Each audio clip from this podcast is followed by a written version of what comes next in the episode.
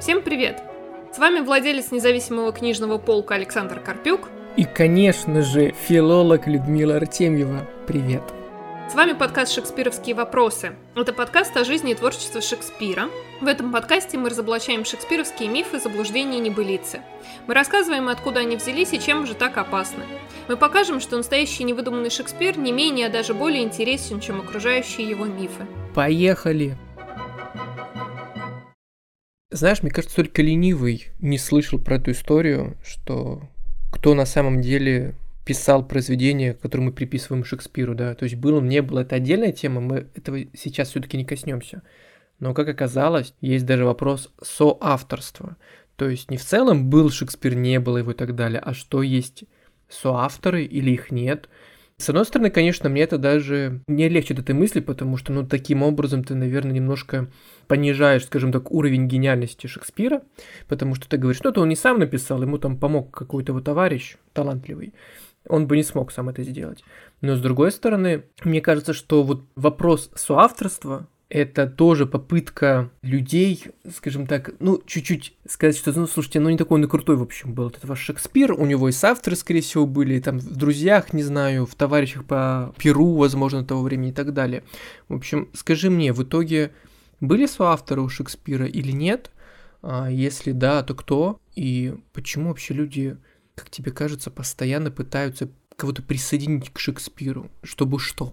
Ну, смотри, Шекспир у нас, как обычно, стал жертвой романтической дихотомии. Поясни, потом, вот это любимое, вот это свое слово дихотомия. То есть ты не первый подкаст его уже используешь, каждый раз я прошу тебя пояснить. А, я не нарушаю традиции. Что это значит? Потому что считается, что либо Шекспир был таким гениальным и должен был написать все свои произведения от и до, без каких бы то ни было соавторов, как настоящий гений в романтическом таком представлении. Либо Шекспир необразованный деревенщина и вообще не написал ничего. То есть все или ничего, пан или пропал. И середины золотой не предусмотрено. Но, естественно, жизнь, она намного интереснее и разнообразнее, чем вот эта вот дихотомия. И поскольку Шекспир был вполне себе живым человеком, частью того времени и тех традиций, в которых он жил и писал, то, соответственно, а, практика соавторства, написания произведений в соавторстве коснулась и его. И это абсолютно ну, нормально, потому что в то время писать пьесы сообща было абсолютно нормально. Драматурги вообще зарабатывали на жизнь написанием пьес. Вот они их писали и продавали. Причем они могли заключать... Не то, чтобы они написали сначала пьесу, а потом такие, кто же у меня ее купит? Нет, они заключали договор с представителем театра, тот им выплачивал аванс, ну и там была оговорена какая-то финальная оплата, а они уже писали пьесу, были оговорены сроки, они их, конечно, периодически пропускали и писали извинительные письма, но тем не менее. И очень часто так было, что какой-нибудь один драматург писал канву, пьесы, то есть сколько там актов, сколько сцен в каком акте, что в какой сцене происходит. И потом вместе со своими э, коллегами, драматургами, они распределяли, кто какой акт напишет. И писали. И у нас есть свидетельства об этой практике как раз-таки вот из таких э, выплаченных авансов, невыполненных обещаний и так далее. Причем сохранились как раз вот эти вот э, описания того, что должно быть в пьесах, Часто известно, кто их написал, то есть почему работали все остальные драматурги там, когда писали свою часть. И это была прям вот вообще нормальная практика. Это могли два человека писать одну пьесу, а могли чуть ли не пять. Вот это был абсолютно нормальный, совершенно естественный процесс. И Шекспир не исключение. Но тогда возникает вопрос, наверное, у тебя, Саша. Ну да, я, собственно, думаю, так, подождите. Может, тут про мифы, соавторство, мифы, правда, неправда. Тогда возникает у меня логичный вопрос. Если да, то как, кто, почему? Ну и вот это вот все. И почему вообще люди думают, что у Шекспира не было соавторов? То есть миф как раз в том, что как бы либо он вообще ничего не написал, либо написал все.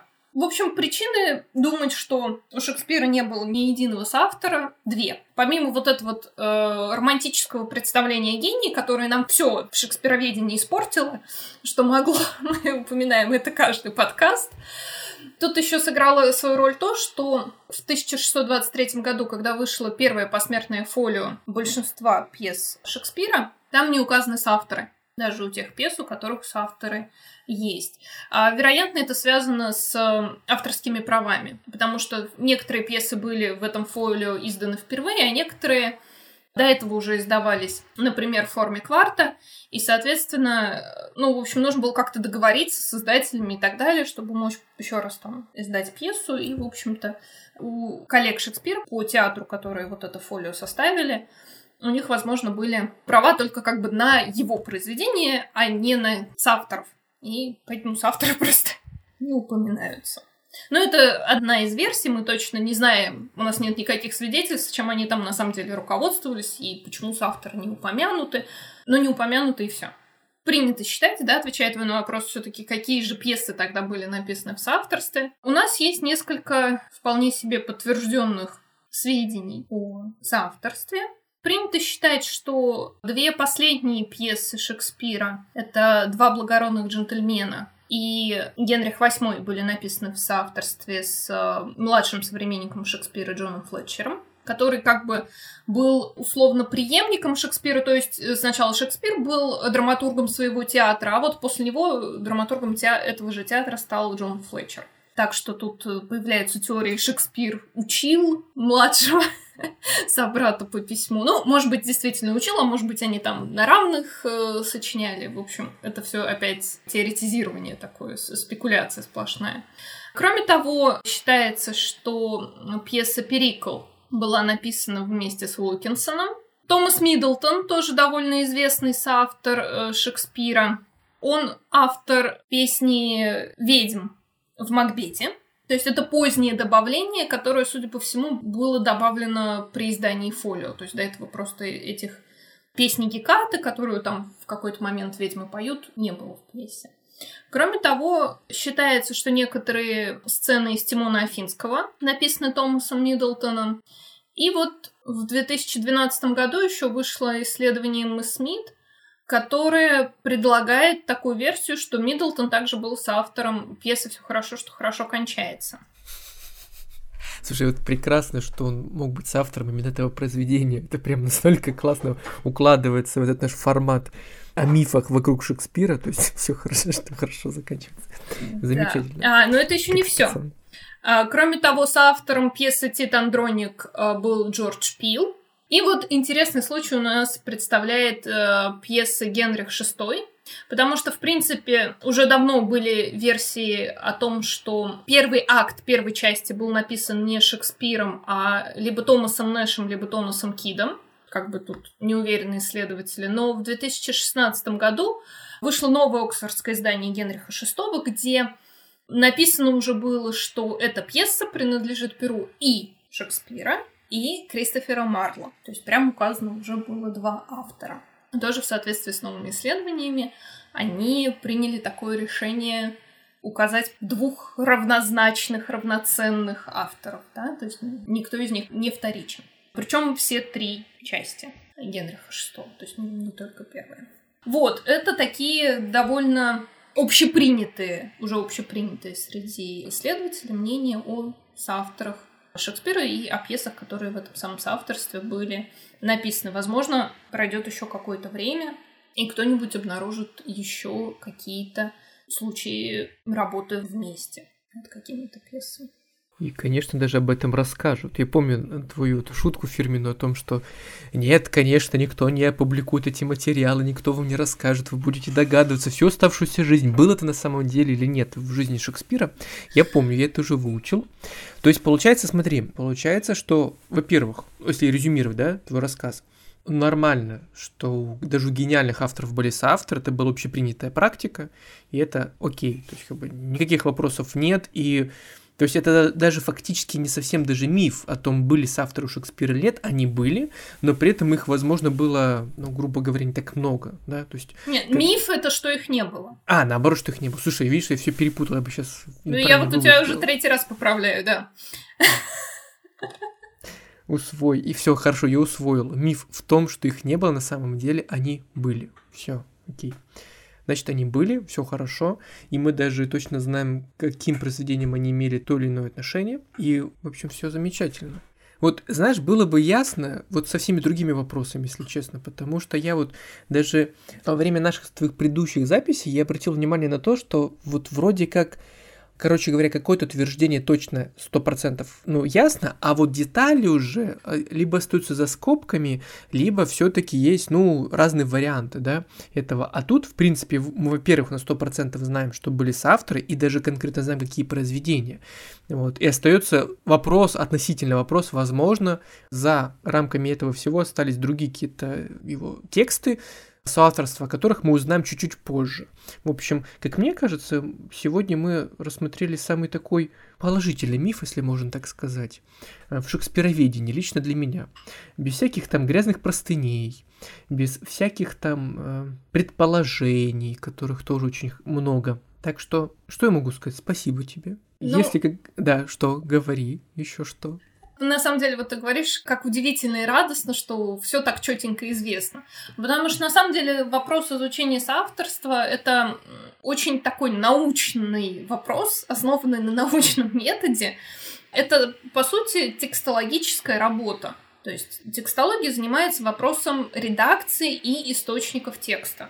Вот, идеально. Когда, грубо говоря, вот в эти все мифы проникать наука, становится хорошо. Ну, именно наука, знаешь, прям такая жесткая, чуть ли не математическая наука, потому что, как мне кажется, текстология это немножко математика. Да ведь? Ну, фактически. Но тут есть некоторые нюансы. Я вот сейчас расскажу про эти нюансы. Давай. Значит, когда мы занимаемся вопросом источников, то есть вот, вот где был этот первичный текст, мы можем полагаться на два типа доказательств. Первый это внешний, то есть у нас остались какие-то издания, черновики, чьи-то там письма, где указаны оба автора. Или где авторы договариваются о том, что они будут писать вместе. Или что им обоим выплатили деньги за одну и ту же пьесу. Ну, в общем, что-то такое. Это внешние источники. Если документы не поддельные, то мы, естественно, на них можем полагаться. Потому что в шекспироведении, конечно, были случаи поддельных документов, когда людям просто так хотелось найти хоть какие-нибудь документы, что они создавали подделки. но их потом разоблачали. А второй тип доказательства, это вот то, что ты назвал математикой, это во многом так, это внутренние свидетельства. То есть это стиль, поэтические особенности, то есть размер, например, стиха, паузы, есть они или нету, да, есть безударные стопы в строке или нет, к примеру. Женские и мужские рифмы, женские, в которых ударение падает на второй с конца слог, а мужские, в которых ударение падает на последний слог. Потом это лексическая разница, то есть, например, больше заимствованных из латыни слов или больше англосаксонских слов. Потом это употребление служебных частей речи, потому что у каждого опять могут быть свои предпочтения. Это употребление каких-то специфических слов, которые вот конкретный автор использует, а другие не особо. То есть, вот, ну, он использует, например, чаще, чем они. Это использование различных местоимений. Вот, например, а, как раз во времена Шекспира происходило вот это э, смещение от двух форм «ты» и «вы» к только «вы». То есть, соответственно, употребляется «ты», не употребляется, как часто употребляется и так далее. Употребление вспомогательных глаголов. В английском языке есть вспомогательные глаголы использующиеся для создания отрицаний вопросов.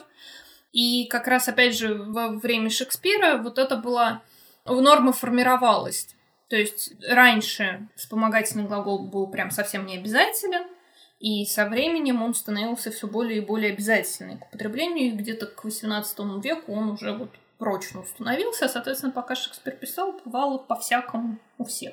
То есть опять можем посмотреть, а старые или новые нормы придерживается автор. Например, если мы говорим об особенности поэтического строения текста, то э, такие исследования вот еще в 18-19 веках предпринимались, потому что тут достаточно условно невооруженного глаза читателя. В принципе, если мы слышим какие-то строки, мы, как правило, узнаем стиль, размер и можем вспомнить, если мы где-то слышали там или читали что-то подобное.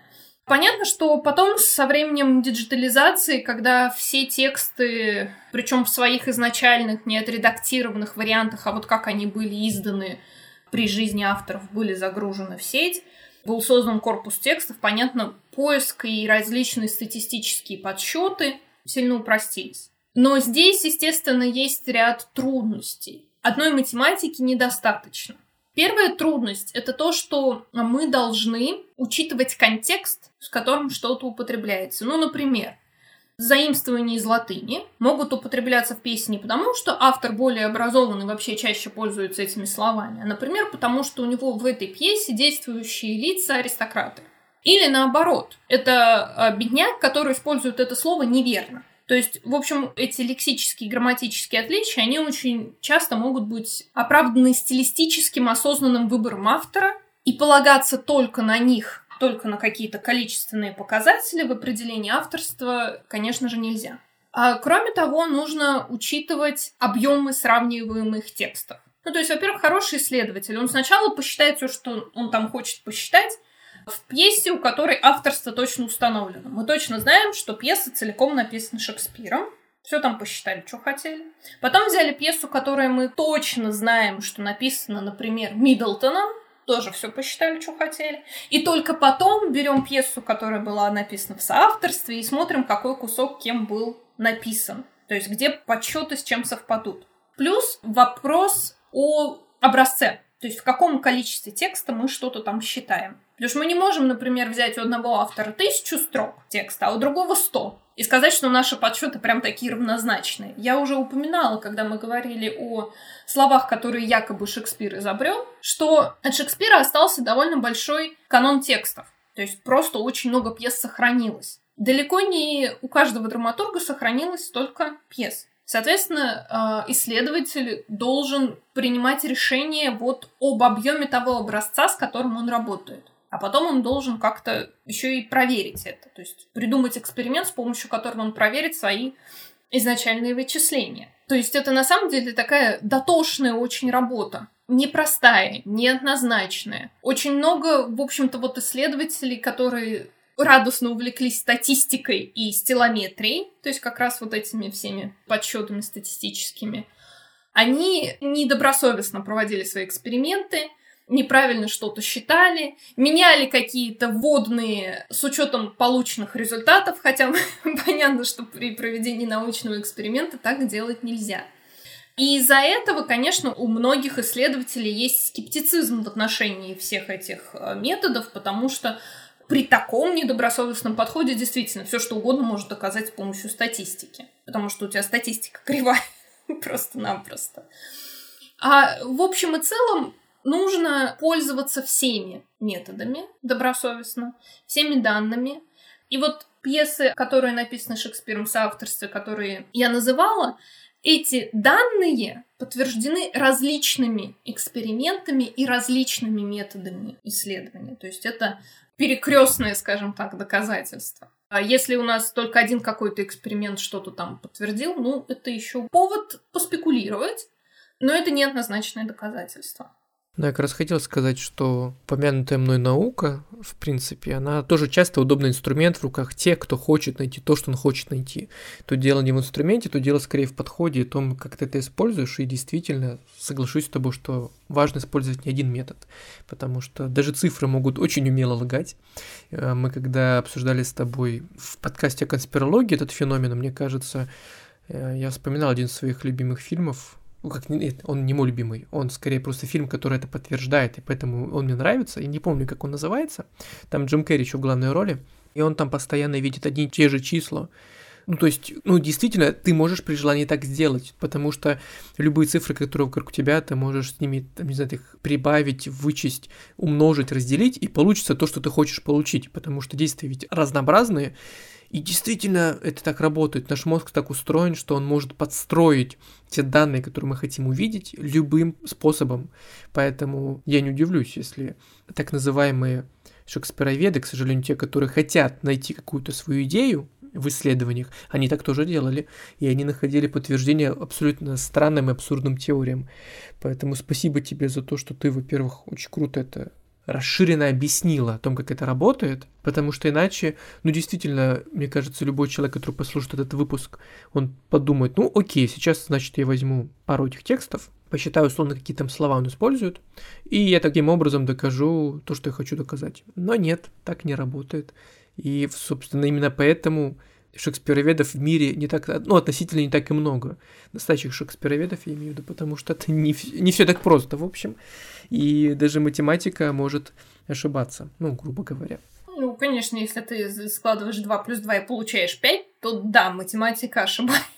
Да, Джордж Орвелл сейчас бы нам поаплодировал.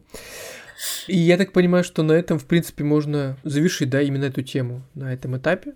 Да? Ты очень классно и подробно пояснила, во-первых, повторюсь, как это работает, во-вторых, я запомнил, что миф состоит в том, что соавторов не было, соавторы были у Шекспира, и это нормально.